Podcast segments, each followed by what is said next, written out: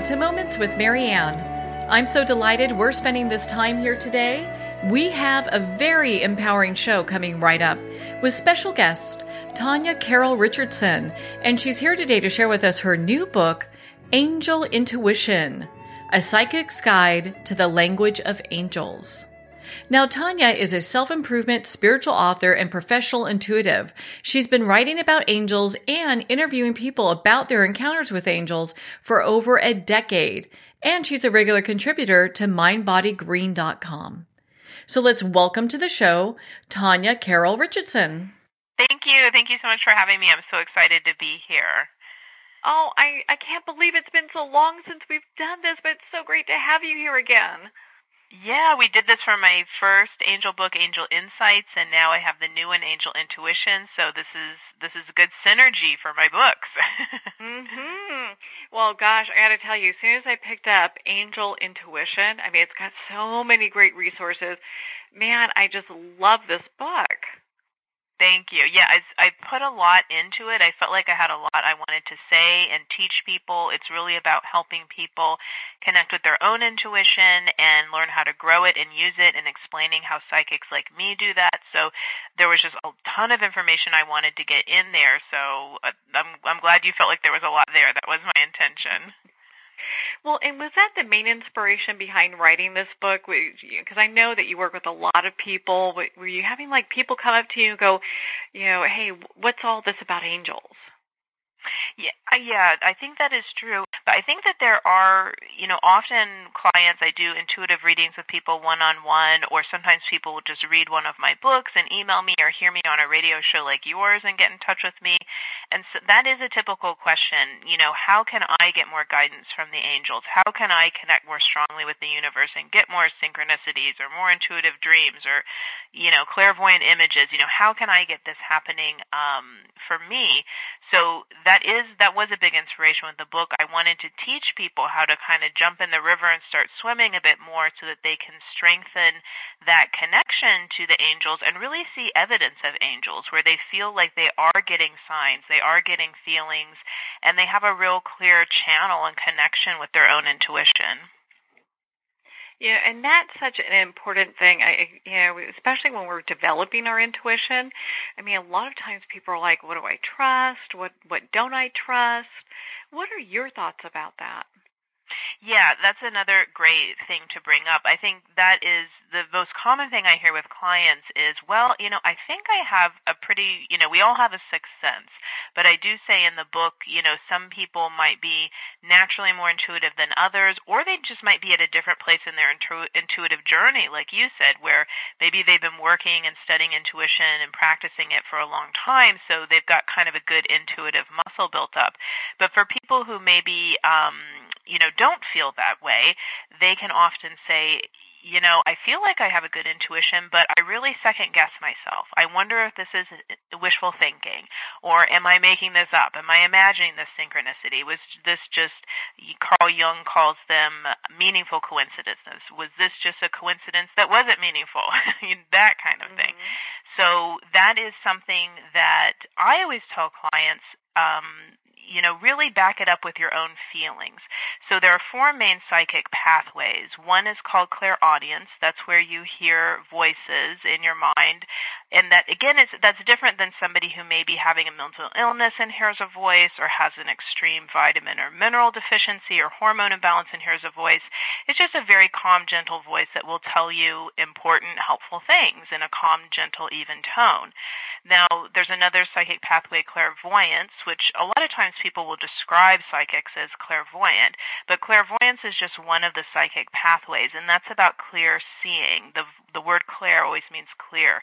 So clairvoyance is clear seeing where you can get images in your mind that will just flash and give you intuitive information that way. Then there's claircognizance. That is clear knowing, where you can just know something or really get kind of a download from heaven where you get a large chunk of information come in. Inventors will get this where they get brilliant or aha ideas just popping in. Uh, you might get that when you're brainstorming something on a work project or you might just feel like you know something about someone. You might just know what their relationship with their mother is without them even having to tell you what that complex relationship is like. And then the last of the four psychic pathways is the most common. It's the one that people use most commonly, most in their everyday lives, and that's clairsentience or clear, clear feeling. So that is the that's the clairvoyant where you can you know you just feel in your gut that something is right or wrong for you to do. Or uh, i say psychics often say this feels warm to me or cold. So if something feels warm it feels like this is good for me or this is an authentic choice for me or this could be a good next step for me. If something feels cold it might just not feel right or like it's not the right time. So when you get intuitive hits or guidance, whether it's coming through your own intuitive system or it's coming something outside of you, like a sign, a synchronicity, or something that a friend or family member says that feels very prescient, and you're thinking, maybe this is spirit talking through this person for me. Really use your clairsentience. That's that psychic pathway where it's all about feeling intuitive information. And say, how does this sign feel to me? You know, someone has been recommending the same book to me over and over. I keep seeing ads for it. Is this just a coincidence that doesn't mean anything, or is this a meaningful coincidence where, you know, this is being brought to me for a reason? So see how you feel about that. Sometimes you'll get strong clairsentient clues that something is a sign like chills all over, the hairs on your arms go up, but really more it's just about feeling the weight of the moment, feeling that something is important. You know, I describe in the book um time can seem to slow down and things feel heavy with meaning. That's that's a sense clairsentiently that something that's happening is important and it's coming from the divine or coming from your own intuition. So when you think something is wishful thinking, check your clairsentience. Did it feel like it was something important, not just in your mind, but feeling it in your own energetic system? And then also, I say another good way to discern if something is a sign or not is does it keep coming up for you? Either the same sign keeps coming up for you, the same thought keeps coming up, or if something important, you felt like something important happened that day, do you keep thinking of it over and over? You know, the things that we that are important in our lives we keep getting reminded of you know it keeps popping up that that woman i met today i just can't quite get her out of my mind you know that's always a big sign from your intuition that something was important well, it's so good to get those those intuitive hits and really pay attention to them. And so before we go too far down the road on that, I do have some questions here. Like, you know, a lot of times people have some really common myths about angels that are incorrect. And I'd love for you to share some of those with us. Yeah, that's that's a great point. The the one thing that my husband is actually he always says, Tanya, this is the first thing you have to tell people when you begin talking about angels. And perhaps he's right, it's the most important thing. It's that angels really work with people of all faiths. So t- sometimes we can think of angels just being with associated with the Bible or just being associated with the Christian faith. But while angels are mentioned in cultures and spiritual traditions and religious texts all over the world, sometimes we have a stereotypical idea of an angel and who they work with. So really angels work with people of all faiths. They work with people who have no faith. you know, sometimes I believe that people who you know, maybe aren't that spiritual or don't really think about that aspect of their life, it doesn't mean that they don't have angels working behind the scenes with them and for them anyway. So angels work with people of all faiths. It doesn't matter to them what their faith is. I like to say that angels would prefer you follow the golden rule, which is do unto others as you would have done unto you, which is a rule that shows up in many cultures and many religious texts, but I think that's the safe one that angels would like everybody to go by your practice. Also, it's important to remember that an angel's love is unconditional. So there's nothing you could do to turn your guardian angels or your helper angels or your archangels, whoever you're working with. An angel will never leave you or abandon you or judge you or say, hey, you messed up, I'm out. you know, I don't want to be part of your spiritual guidance squad anymore. They're really in it for the long haul, and angels do feel it, it's an honor to be part of a human spiritual guidance squad. So no matter what you do or where you end up or how how poor of a choice you feel you made, your angels are still always right there with you, rooting for you and helping you pick up the pieces and figure out a new path forward. Now, do when angels appear to us, are they always looking the same way? Because you hear all you know people saying, "Well, I saw my angel's wings and flowery dress, or you know, robe." You know, so I think there's this expectation that that's how that's going to look. Right, and angels do sometimes appear that way. I did see an angel, so I use all those psych, four psychic pathways in my readings with clients and when I'm working on a book where I'm hearing information, seeing information, knowing information, and feeling intuitive information, and I get information from angels that way. But once I did actually see an angel, quote unquote, in the flesh, it wasn't really flesh because it was an angel, so the the the image that I saw, the angel I saw in front of me, was transparent, as if I could have put my hand through it. Although the, it was very detailed and it was very, very real. And this angel did have huge feather wings, a long flowing robe, the rope at the belt, the ringlet hair, all the stuff that you typically hear about angels.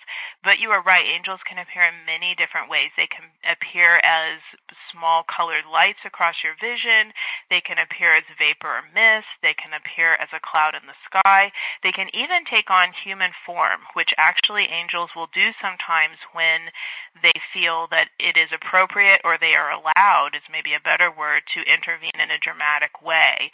Um, sometimes people will be drowning and they will say, oh, someone came and saved me, and then I looked around and there was nobody there. Or a farmer who's alone in a field and is having something malfunction with the machine is about to be pulled in, they'll feel hands pull them out, and then they'll turn around, and of course they were alone in that field. So occasionally angels will even, like in the movie It's a Wonderful Life, take on a human form. So I think that's really important for people to hear because a lot of times, you know, our expectations, we may see something that, um, you know, we can't really explain, but that might be our angel. Right. Yes, it's eh, right because sometimes a good example of that might be I I know I looked for this ring right here, this ring that I lost that I really wanted to find. I've I turned the house upside down, but now here it is right here in the middle of the counter. Occasionally, dramatic things like that will happen where you know something could have really been moved around um where the angels had to take on some kind of physical form to do that. I think it's also a great moment to explain why angels can't always do that. It's not that they don't always want to help us find that lost wedding ring or they don't always want to save that child or that adult from drowning because we've all have chance you know this brings things to our mind of well if the angels are real why didn't they help me when that something like that happened to me? Why couldn't they step in in a dramatic way and take on physical form? And it's a very complex question with a complex answer because angels have told me that sometimes their wings are tied and they're simply not allowed to come in and do dramatic things like that in every situation. And that is because our own life path and destiny is something very complex that's made up not just of destined and fated moments that we have perhaps agreed to or were set up ahead of time for us before we even manifested or came into being here as a human on earth, but also it's about free will choice, you know, something that I think humans don't understand is that we are incredibly powerful spiritual beings ourselves. So we always think of angels and archangels and spirit and spirit guides and all these wonderful entities as being very powerful spiritual beings, but in truth, so are we. That's why they're aligned with us and want to help us so much. So we have been gifted with free will, and that helps us co-create our realities here. And sometimes we use it in wonderful ways, and sometimes we use it in poor choice ways that don't serve us as much. And there is an element where angels have to honor to a degree sometimes our, our free will choices and free will choices of other people and also larger events that are out of the scope of our personal destiny that we don't have access to that information. So there could be something that affects you negatively, but there's a larger purpose or a larger energy or something moving through the world at that time um, that is larger than your personal destiny. So I always like to say that angels are always watching us. They always want the best for us, and they can always try and help affect a situation and give it a more positive outcome or soften the blow. But unfortunately, they can't always step in in these miraculous ways and just save our you know, pull us out of the fire and save our bacon, so to speak. Mm-hmm. And is it in mostly is that because of free will or um I think it's a combination. You know, it's a com because, you know, as hard as it can be to accept, I think after doing so many intuitive readings with people and sometimes talking about, you know, a typical thing I hear in an intuitive reading is someone in the family that passed in the late 20s, early 30s, that age of 29, 30, that kind of thing. And occasionally I will hear, or more than occasionally, you know, this person may not have been meant to live a full human life. Um, and there can be many reasons for that. Sometimes the person was just so like spirit, they just kind of went back up and they had not, they didn't want to be down here that, that long, this long on a soul level. So however they ended up passing, there could have been something more complex to that event. So I, I think everything really has to be looked at it on a case by case basis. And I encourage people if something happened to you that you feel was very hurtful and wounding and you think, gosh, that's a really a time I would have loved for a guardian angel to step in and change the outcome or have made that event different, sit with your journal, sit with your intuition, sit with your angels and start asking some questions and feeling into it and discerning into it to try and see if you can see some of the bigger forces at work, or maybe why an angel wasn't allowed to intervene, or some kind of important lesson or growth that you got from that experience. But, you know, do your own inve- spiritual investigating with this as well. Well, and, and the thing that's interesting, a lot of times things happen so much behind the scenes, we may never even know what was done on our behalf, you know? Yeah, it's true. And and and I think that's that idea of the mystery of faith, like you said, a lots of times we we don't even see all the time someone is an angel is intervening for us, or we don't realize some of some of the times when things happen for us that it's really a grace moment that was divinely inspired, or there was an angel really pushing for that. And I think that opens up the larger question of the mystery of faith. You know, I think a lot of this life and things that happen to us, we we won't ever fully understand in this dimension in this human body, and we kind of make peace with that on some level. Well, before you um, went over the four clairs, and I would love for you to share with our listeners some of the things that we need to know and maybe just be conscientious of when we talk about clairvoyance. Okay, so clairvoyance is again that that word clair, that root of of each one is clear. So clairvoyance is clear clear seeing. So that is that one psychic pathway is about images. You know, so maybe if you and and you could be strong in clairvoyance or and not strong in another one. You could be very strong in clairvoyance and really not strong in clairaudience. You never hear anything, but you see a lot of images. Sometimes people have the ability to open up a different psychic pathway. Sometimes it can be like a domino. You're very strong in one, and then you start getting more into your intuition, doing exercises like I have in the book Angel Intuition, and the domino falls and they all start to open up. Or you experience a time in your life when your sensitivity and intuition starts opening up and other clairs start opening up. So uh, be open to that, knowing that other ones could open up for you that aren't open right now. But the clairvoyance, usually that's when you're seeing something in your mind. So it's a picture that will flash in your mind that will give you intuitive information.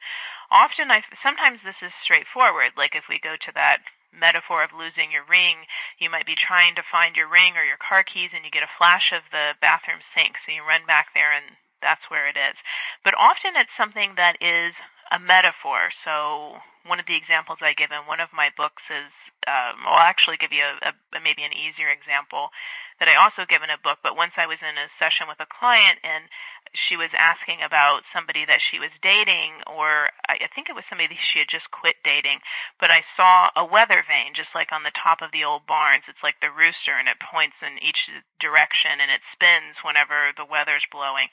So I saw that weather vane blowing around, and I knew that was the angels telling me that this person's affections change very easily, kind of with the wind, you know. So this can be a hard person to pin down or get into a committed romantic relationship. At least right now, he's spinning around like that weather vane. His, you know, his inclinations and his attractions are are, are going with the wind.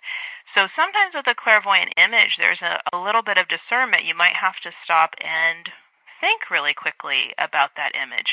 I just got out of a session with a client and we were talking about how this year 2019 she's very much set up to to make some really big changes and so i kept seeing this golf course, you know, how you go through the whole course and then you get to the final part of the green where you can putt it in.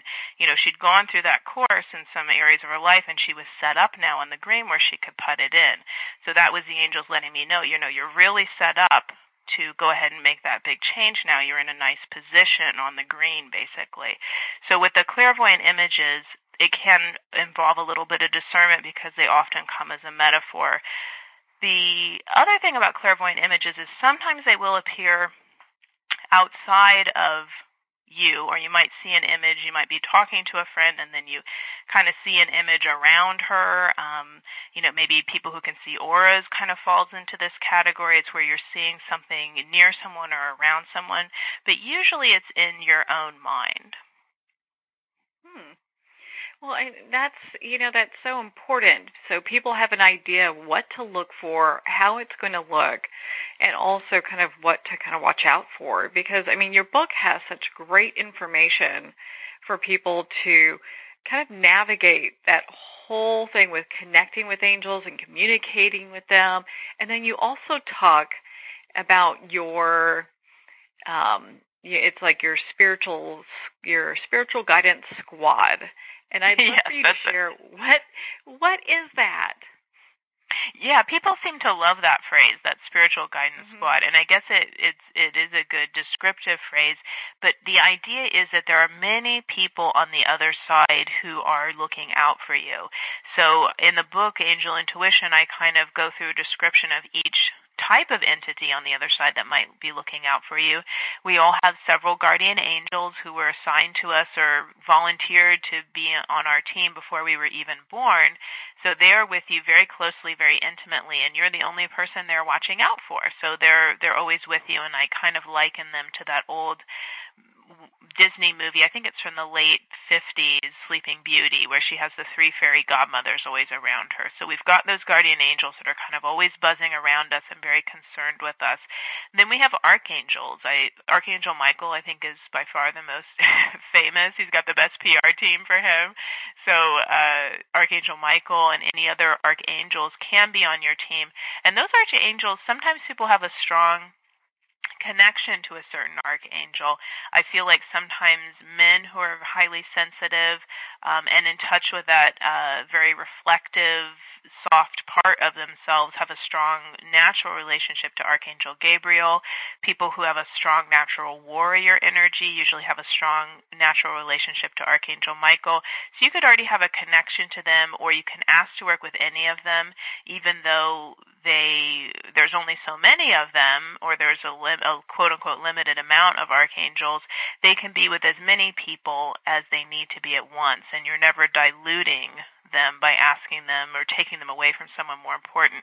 So feel free, even though the archangels are kind of the celebrities of the angel world, feel free to ask them to come and help you because they each specialize in a certain thing. And if you feel like you have a need that is like you need to heal something in your life, you can call on Archangel Raphael.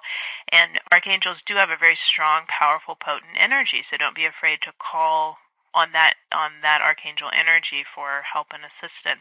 And then there are helper angels, which are really fun. These are freelance angels that are just flying around, you know, metaphorically flying flying around looking for someone to help just like um, human freelancers.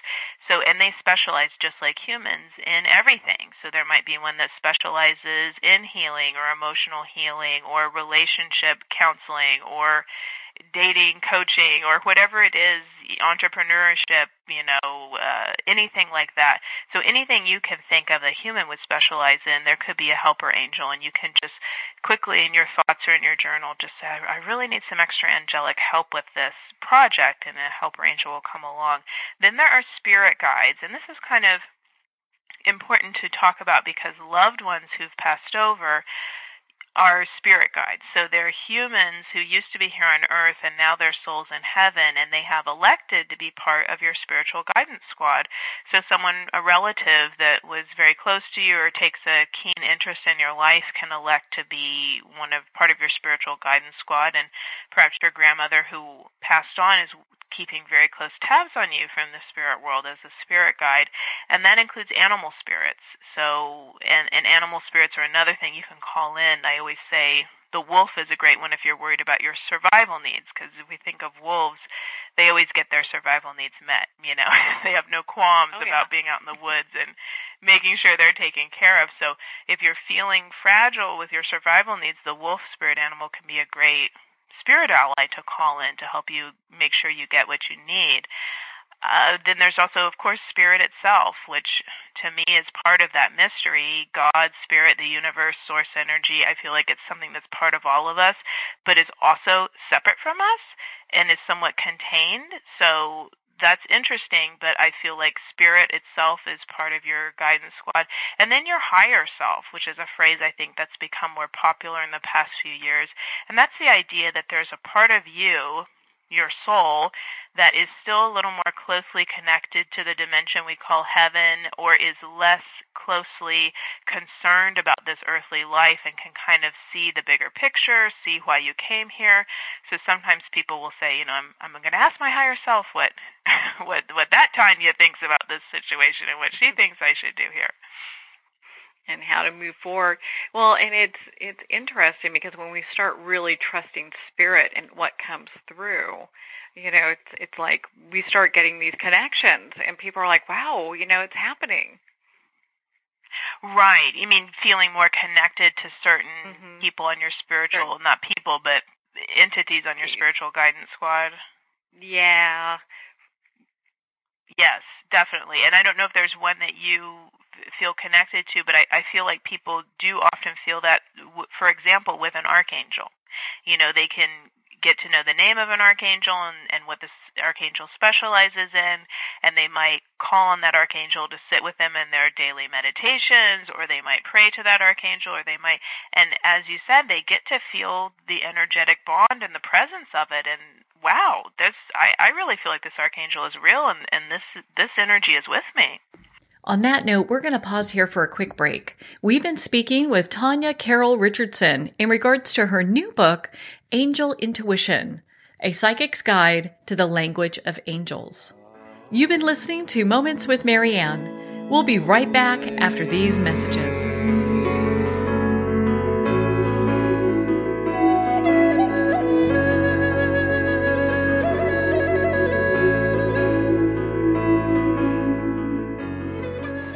Internationally recognized and award winning author Judy Goodman works and teaches outside the box of limited thinking. Working with people from every walk of life, her goal is to empower you to be the best you can be, no matter what the challenge is. Born with the gift of seeing beyond our normal vision, she has an extraordinary gift of working with every challenge. Teaching beyond conventional wisdom, her work is described as life changing. Visit judygoodman.com. That's judygoodman.com.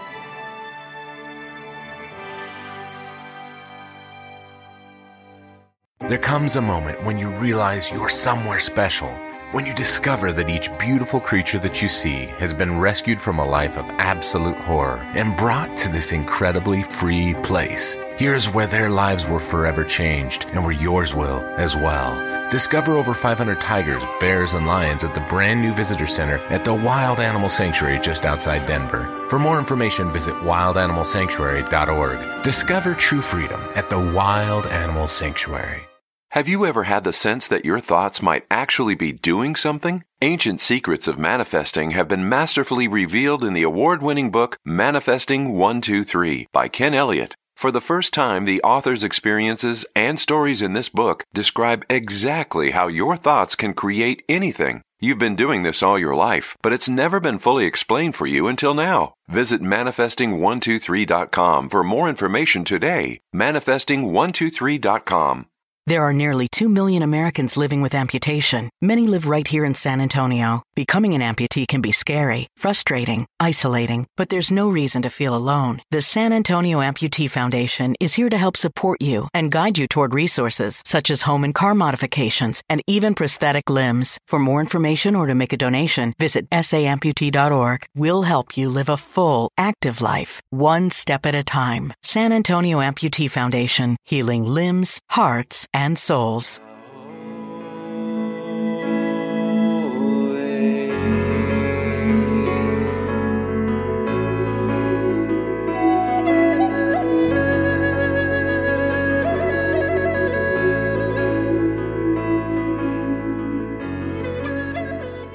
Welcome back to Moments with Marianne. We're here today with special guest Tanya Carroll Richardson, and she's sharing with us her new book, Angel Intuition A Psychic's Guide to the Language of Angels. Now, Tanya, before we went for break, we were talking about some of the things that angels can do for us. And there are things that they can't even touch at all. From what I understand, the things that they can't touch, I believe, is due to free will. So, is there anything that the angels cannot assist us with? Well, I think they can't do anything that we're meant to do for ourselves always. So mm. I think our own free will choices can affect our destinies in some in ways that maybe angels can't undo. I do like to say that, you know, your destiny or your life path is it's like a GPS system. It will keep rerouting you know so you can't ever take yourself really off of your destiny or your life path so whatever choice you make how however mm-hmm. much you think maybe you look back at that choice 5 or 10 years ago and think oh my gosh it was, that was such a poor choice that I wonder if that took me off of the the life I was meant to live or my destiny it's it's an organic thing that's all the path is always right beneath your feet and it's always reconfiguring and adjusting just like a GPS will when you take a wrong turn in a neighborhood when you're trying to go to a certain direction. So just bear in mind that it's always rerouting and reconfiguring. And part of the reason it has to do that is because life is always changing. You know, other people are making choices or things are shifting in the world and different energies are moving through the world. So it's got to be a very alive, organic, flexible destiny because that's what life is, you know? so so I think that angels, you know, some things, and and that might be a good, you know, experience of maybe if there is something that is reoccurring in your life, like let's just say a financial issue. And of course, we aren't all in control of our finances. Sometimes we lose a job or sometimes the economy tanks or these are these larger forces we can't always control. Some, someone comes in and takes our money or something. But, you know, if you can see a recurring pattern of something in your life that keeps happening, see if there is something that you are meant to learn or shift or so, somehow you're supposed to make a change in there too.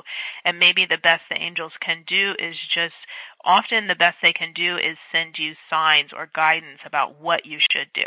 So that's probably a better way to put it. Angels can't always take the action step for you. Sometimes the most they can do is pressure you or encourage you to take an action step. And sometimes you feel that pressure from heaven just by saying, you know, I just feel such a strong desire to take this trip. I don't know what it is, but this, my girlfriend told me about this trip, this workshop, and I just can't get it out of my mind. I feel like I've got to go. So that could be your guardian angels saying, you know, putting that pressure on you, that, that, I call it an angel nudge, where you really feel the urge to do something. Well, and in your book, and talk about angel nudges, and we've been, gosh, we've been covering so much. I, I do kind of want to go back a little bit because in your book you talk about psychic ability and sensitive, you know, people who are sensitive. And if someone's working with a psychic, and why don't we even start off with like, what does a psychic mean? And if someone's working with a psychic, what should they be looking for? Yeah, and uh, and as you know, I do talk about that in the book. So thanks for bringing that up. Um, I feel like there's a lot of you know the one thing that I I also bring up in the book is sometimes there are people who are very skeptical skeptical about psychics and intuitives, and I think we have to remember that everybody has a sixth sense you know so this is way more normal and accessible than we'd like to believe also i feel like sometimes people are always afraid that the people in the psychic arts are trying to scam them. Occasionally you'll mm-hmm. get that, you know, people, how do I know this person is real or how do I know they're really tuned in? So you have to remember that I would think you know, the majority of the people who come to this kind of work have good hearts and they want to help people. You know, so remember that. So you're looking for somebody with a warm energy where you feel like their heart is in the right place. They're really out to help people, which I think is the majority of people who go into the healing arts. Then you're also looking for accuracy. So you don't I think trying to test a psychic and expect them to tell you every cold hard fact about your life can be counterproductive because you already know the cold hard facts of your life. Also, when you come to someone with a lot of skepticism, it can start to shut down their intuition because they don't feel comfortable. So just remember, nobody likes to be put on the spot and tested. So you're not so much while they sh- while they need to display accuracy, maybe they do need to be able to intuit some some of the cold hard facts of your life, or enough that you feel you need to get some signs that that you feel prove to you that they're really tuned in. Really, they're supposed to be going beyond that. You know, they're supposed to be getting to some of those deeper issues in your life or or pointing out to you some of the potential and possibility in your life that is in your blind side right now and you can't see. But they do need to display accuracy. So I think maybe if you go to somebody over and over and you're just like, gosh, none of this ever comes true or I, I don't ever feel like it's quite on target, you know, maybe the connection between you two or whatever, it, it just isn't right or that's not the right person for you to be working with. So they should display accuracy, although nobody bats a thousand.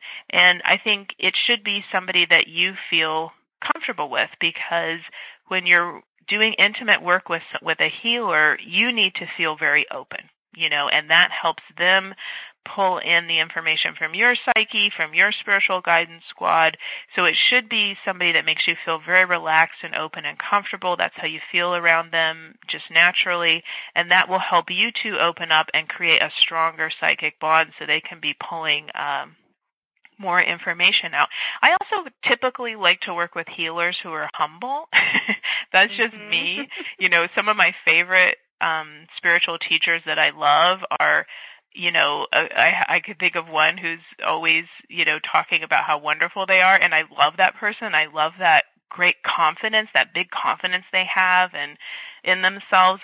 But typically when I work with a healer very closely one on one, I like I like to see some humility because a lot of being a psychic or being an intuitive with a client is being able to step out of your own ego and your own mind and just pull it in. You know, so a lot of the things that are said in a session will come as a shock to me, come as a shock to the client, and that's a good sign that we're pull I'm pulling in information that isn't coming from my ego mind, which is what you want. Well, and it's interesting because, you know, some some people are a little bit more in tune with our energies and other people, so you really have to kind of feel where you're at with that and decide who's the best fit.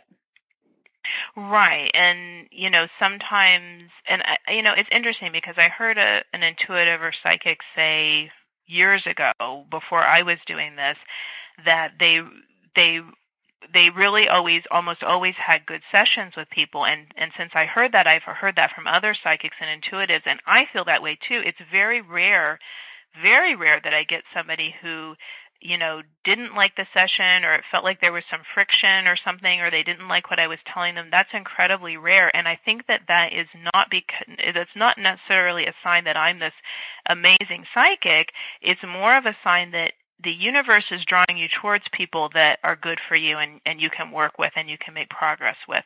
And I think that was true of the other psychics I was I was hearing. So I think another great and I will hear this from people sometimes they'll say, Gosh, I got your book or I saw you on a show or I heard you on the radio and I just felt so called to work with you. It was just this consistent feeling. So look at who you're pulled towards, whether that's somebody you just want to read their book or you want to work with them one on one, who is calling you? Who is pulling you? you know, and that's a great sign of somebody that you can really learn and work from at, in that moment. That is so important. Well, and, and I'm sure there are listeners also that are going, you know what, that is great, but I want to have my own connection with my angels, my, you know, spirit uh, spiritual guidance squad. I want to have that own connection. So, what are some things they can do to develop that? Yeah, so you know, really educate yourself about it. So you don't have to buy my book. Of course, I'd love it if you would, Angel Intuition, but you could buy a book like that. You could just simply go online and read articles. I write a lot of articles for a very popular site called mindbodygreen.com. So, you know, go around and start you know, start researching intuition and researching. I have in the book the 11 magical ways that angels send you guidance. research some of these ways that you typically receive divine and intuitive guidance. And then also don't be afraid to ask for it. So the way you ask for more guidance is simply by being aware. And that's a passive way to ask, but it's very powerful.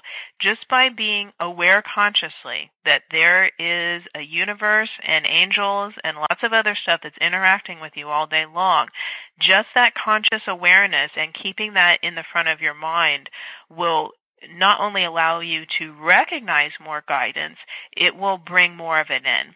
So that's one thing. That's really powerful. The second thing you can do is is really ask just by you know, in your thoughts, in a prayer. This doesn't have to be elaborate. It can be very quick, like you're driving to work. Oh, angels, I really need a, a sign today for how to handle my boss. you know, this relationship is really tough. I'm struggling with this, or how to handle my coworker, my subordinate, whatever. You know, really look, you know, just ask quickly that way, and it doesn't even have to be in the form of a quote unquote prayer. Also, another way that I really like that I sometimes tell clients is just with a journal entry and again, this doesn't have to be long, but say you've got something really weighing on your heart, like should I buy a home? Should I have a child? Should I commit to this part, this romantic partnership? Should I take this new business opportunity? How can I make more money? Something that's a big theme that's weighing on your heart. You know, open up your journal and just address it to your angels or your spiritual guidance squad and just, you know, pour out a bit of your heart of what's going on, not that they don't already know, but you're activating your powerful free will in that journal entry by saying, guys, I need your help. You know, I, I need more signs and guidance. I, I need some strong signs and guidance here. I need a big opportunity. I need you to step in in a bigger way. So that's another way you can more powerfully activate your spiritual guidance squad. But really, like anything else, it's about patience, commitment and practice. So it's it's the same way that if I decided to go to the gym tomorrow for the first time in my life, I wouldn't go over to the biggest weights in the room and start lifting them. you know, I would maybe hire a trainer if I had the extra money, or I would just slowly start out and watch other people and start out on the smaller machines and do a small workout and then slowly gradually build up. So really if you want to increase your mystical abilities, your own mysticism and your connection to the universe where you're getting stronger, more regular, more powerful intuitive guidance, then it's simply a matter of showing up at the gym every day and doing a little bit of work. Well, and you know what? And with that practice, then you start to really trust what you're getting. Right and and that and and you and I think the trust is also about consistency. You know, sometimes you can play little games with your intuition. We've all had that thought that oh, I should grab an umbrella today, but it didn't say rain. I'm not going to grab it. Sure enough, you needed the umbrella. Or, you know, don't don't book a client on Thursday afternoon. You keep hearing your intuition. Now I need to get my people in Thursday afternoon, and then you find out there's an event on Thursday afternoon you you would have really wanted to go to. You know, so the I think the best way to test your intuition is not in those big ways that are very loaded. There's a lot of emotions. There's a lot on the line. Test it in the small ways. Those little nudges and whispers you get from your intuition that you listen to and it pays off, or sometimes you ignore and then you think, ugh I wish I would have listened to my intuition. That on those where there's not as much on the line, you know, those that's a great way to start playing with your intuition is in the small ways every day. Where should I go to lunch? Who should I ask to hang out with this weekend? Where should I go this weekend? That kind of stuff. Yeah. Well, I know in your book you also talk about people who are sensitive. And I'd love for you to share with us what does that mean and what are some of the coping skills that people can use because I know a lot of people are like I'm afraid of opening every, you know, opening up spiritually, you know, or maybe to my angels because I just don't want everything to come in. Right. So I think that there, and I'm actually writing a book on sensitivity right now that comes out in 2020. So stay tuned for that because I feel like this is a hot topic and there's a fair amount of what you would call HSPs or highly sensitive people or empathic people that um, are getting more educated about this. They want more information about this. They want to know how to navigate and make the most of their navigate life being a sensitive and make the most of it. And I think the first thing to remember is I feel like there's a lot of cultural messages about like protect you're overwhelmed you absorb too much oh oh woe is me i'm a sensitive you know mm-hmm. so i think we have to you know we have to remember that sensitivity is a gift. It's how people were wired. Sensitivity can also come on at different times in your life through, through different events or different things like that. But being a highly sensitive basically means being hyperperceptive. It means, as if anyone has read the book The Highly Sensitive Person, Dr. Elaine Aron did uh, most of the early research on this, and it basically means that there are people who simply perceive more. So they pick up more easily on subtle stimuli. The subtle stimuli could be the noise in a room, it could be the emotions of someone in the room, but they just pick up on more, which means that their their nervous system is more easily overstimulated or overwhelmed. It's not because their nervous system is weak, it's because their nervous system is hyper attuned. so it mm-hmm. so it's mm-hmm. more easily overstimulated. So that is so while highly sensitive and empathic people need to protect their nervous systems and may need to build in more downtime you know more low stimulation time. A perfect example is somebody who, who's highly sensitive might have a big weekend where let's see there's a wedding or there's a, you know you, they go out to a concert and the next day they have brunch with friends. The next weekend they're going to say i want this weekend off I need to be at home, snuggled in, reading a book, you know, and really what that's about is they had a wonderful weekend, but they they took in a lot. They picked up a lot and they're they're still vibrating from that. So they need to get themselves back down to neutral. And how they get their nervous system back down to neutral is to retreat and do some things that are low stimulation. So that's hanging around the house, watching a movie, reading a book, you know, talking with an, an old friend that you don't have to perform for, you know, that kind of stuff. It's it's low stimulation type of stuff. So really highly sensitive and empathic people are always trying to balance the stimulation and find the right balance so that they don't isolate too much. You know, they're out there in the world enough to enjoy themselves and do what they need to do, but they can still pull back. And then empathic people can are, are highly sensitive people who also are very attuned to other people's energy and emotions. So sometimes the hard thing about being empathic is you can pick up maybe just on a little world energy or maybe a relative who's across the country you pick up on them or something.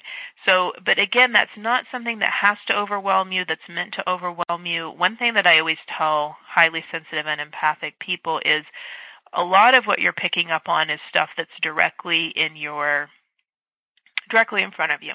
So maybe you're an empath who's at work and it's a very stressful time. There's a change in the company or a change in management and people are freaked out. So you're picking up on all the freaked out collective energy of the room. Really a lot of just like when you're an intuitive or using your intuition, it's about focus. What are you focused on? You know, are you, when you get home at night, are you still thinking about that office? Are you still thinking about this change or how people are freaking out? Or are you focused on your family or your roommate or your project or your creative project you do to unwind when you get home? So it's really a lot about what where you place your focus is where your energy goes.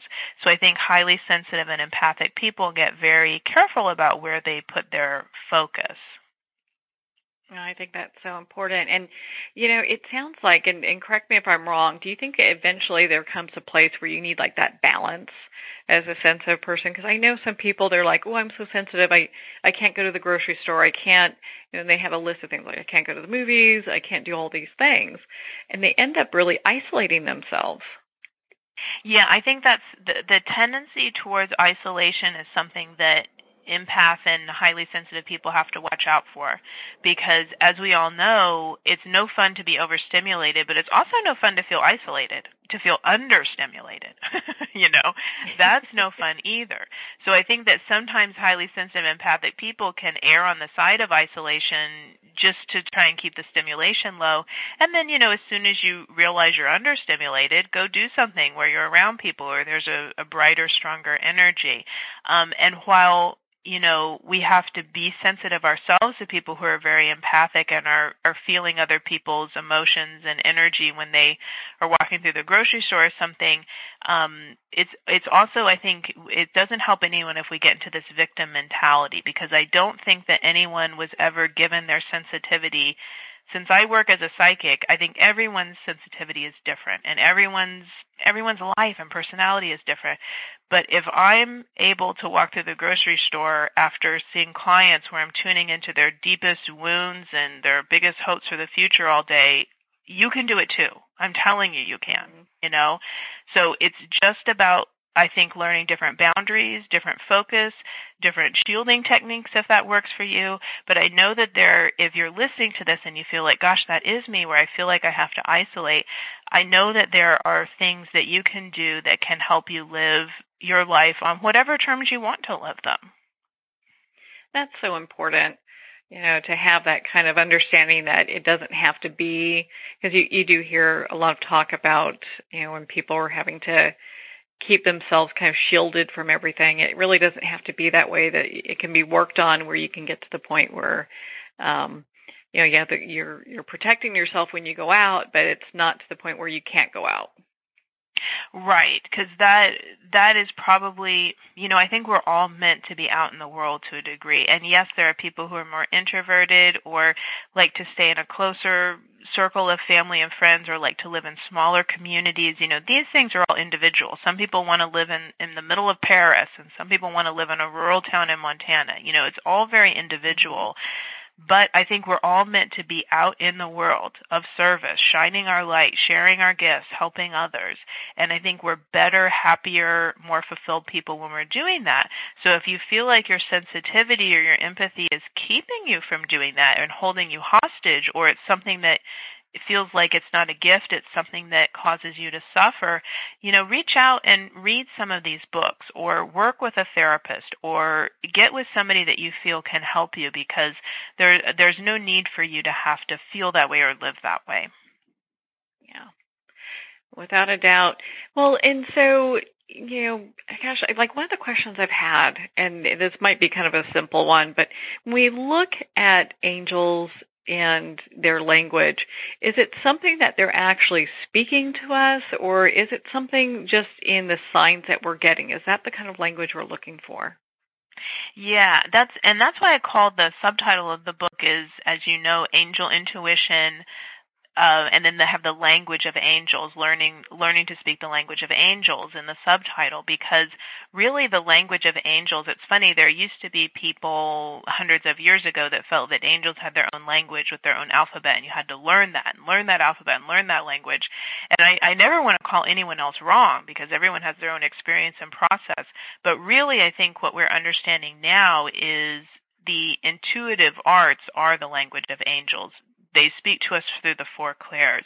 They speak to us through those 11 magical ways that angels send us guidance. That can be, they can nudge your friend to say something to you that's very prescient, that that is how they speak to you. They can speak to you through your dreams. They can speak to you through music. They can speak to you through feelings you have and gut instincts. So unfortunately, angels can't really get in front of our face and speak to us like our best friend would, but they can, again, encourage our best friend to say something to us we really need to hear. And with the clairaudience psychic pathway, they can actually talk to us. So some people do have the capacity for clairaudience or can open that up and you can actually hear a, a very clear, I use it all the time with my, with clients and it's very clear. It's how I can know where someone lives before they tell me or what age their daughter is before they tell me. I hear it in my mind and it's a voice that's not my own thoughts. So again, you know, you never know. I have that in angel intuition, I have the intuition spectrum, and it kind of helps you figure out where you are on the intuition spectrum right now.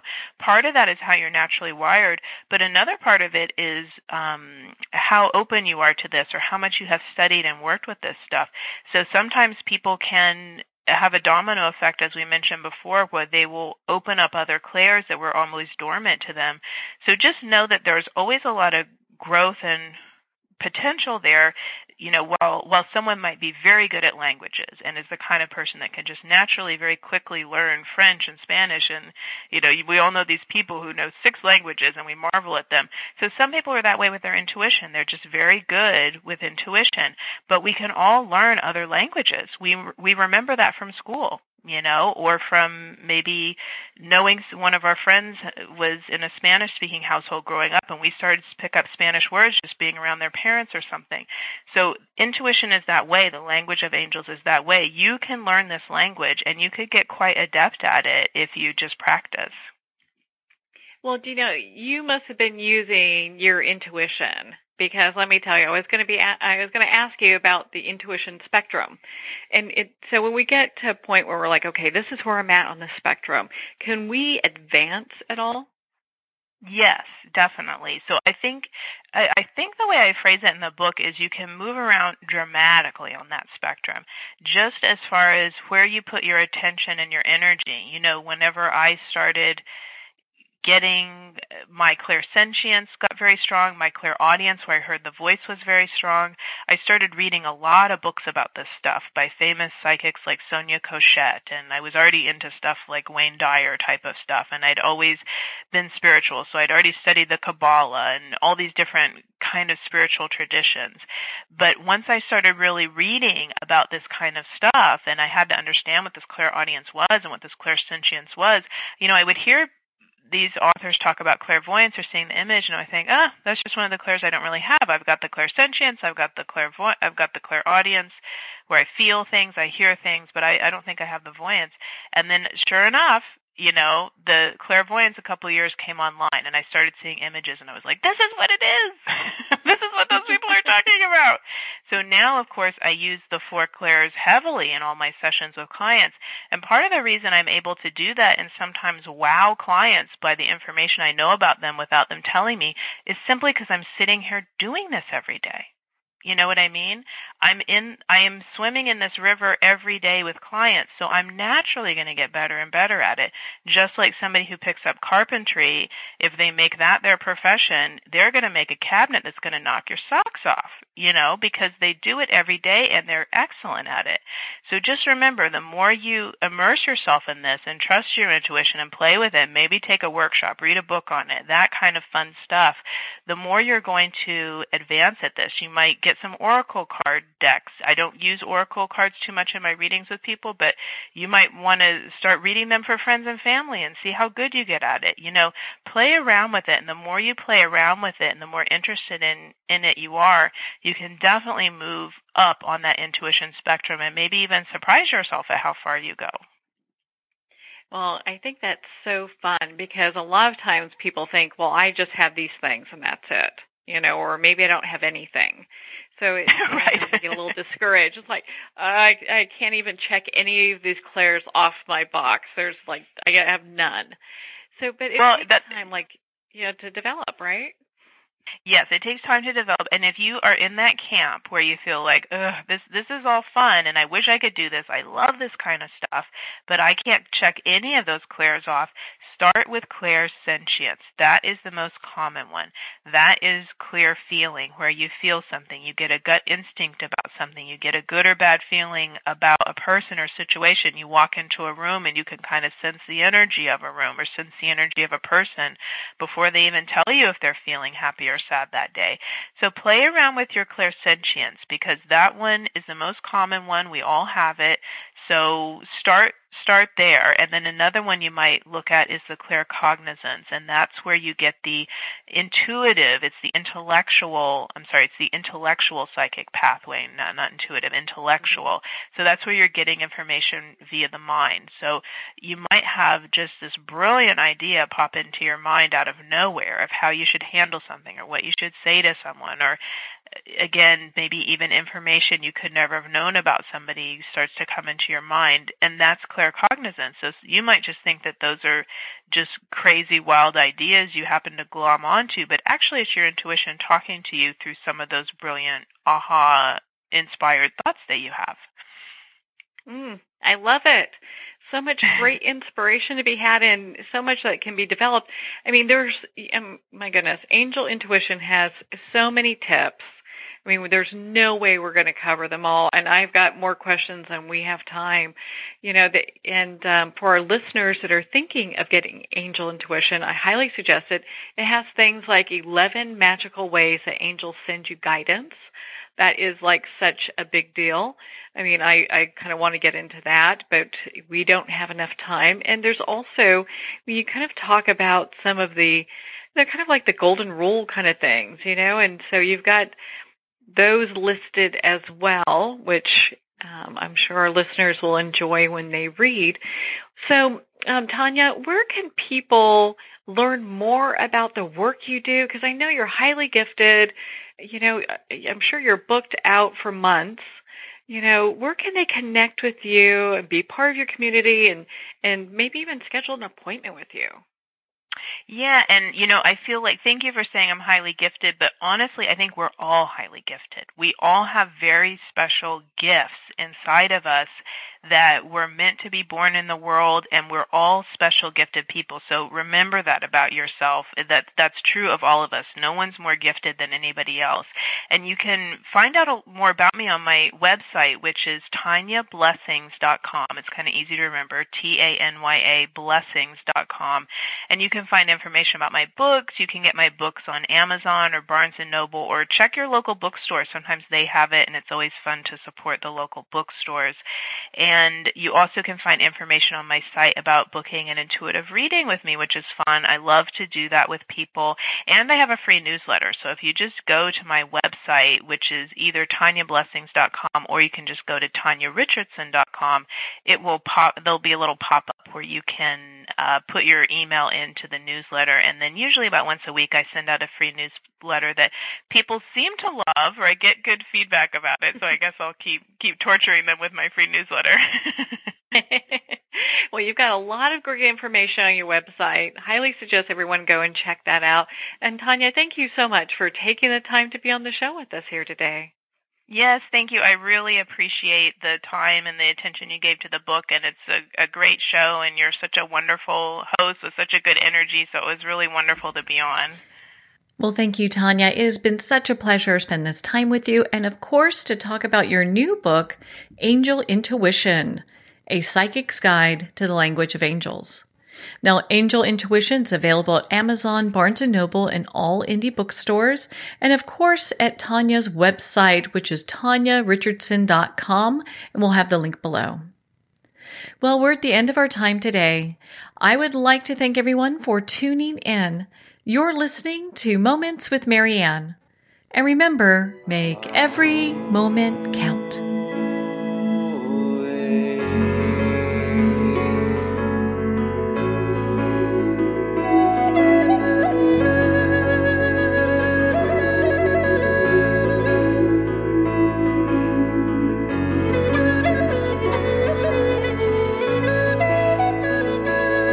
In a single moment, your life can change. Moments with Marianne is a transformative hour that covers an endless array of topics with the best of the best. Her guests are leaders in their fields, ranging from inspirational authors, top industry leaders, and business and spiritual entrepreneurs. Each guest is gifted and a true visionary a recognized leader in her own work, and while teaching others to develop, refocus, and grow, Marianne will bring the best guest and sometimes a special surprise. Don't miss this. You never know just which moment will change your life forever. Moments with Marianne airs every Sunday, Monday, Thursday, and Friday at 8 p.m. Eastern and 5 p.m. Pacific Time. Make sure to tune in and visit momentswithmarianne.com for more information.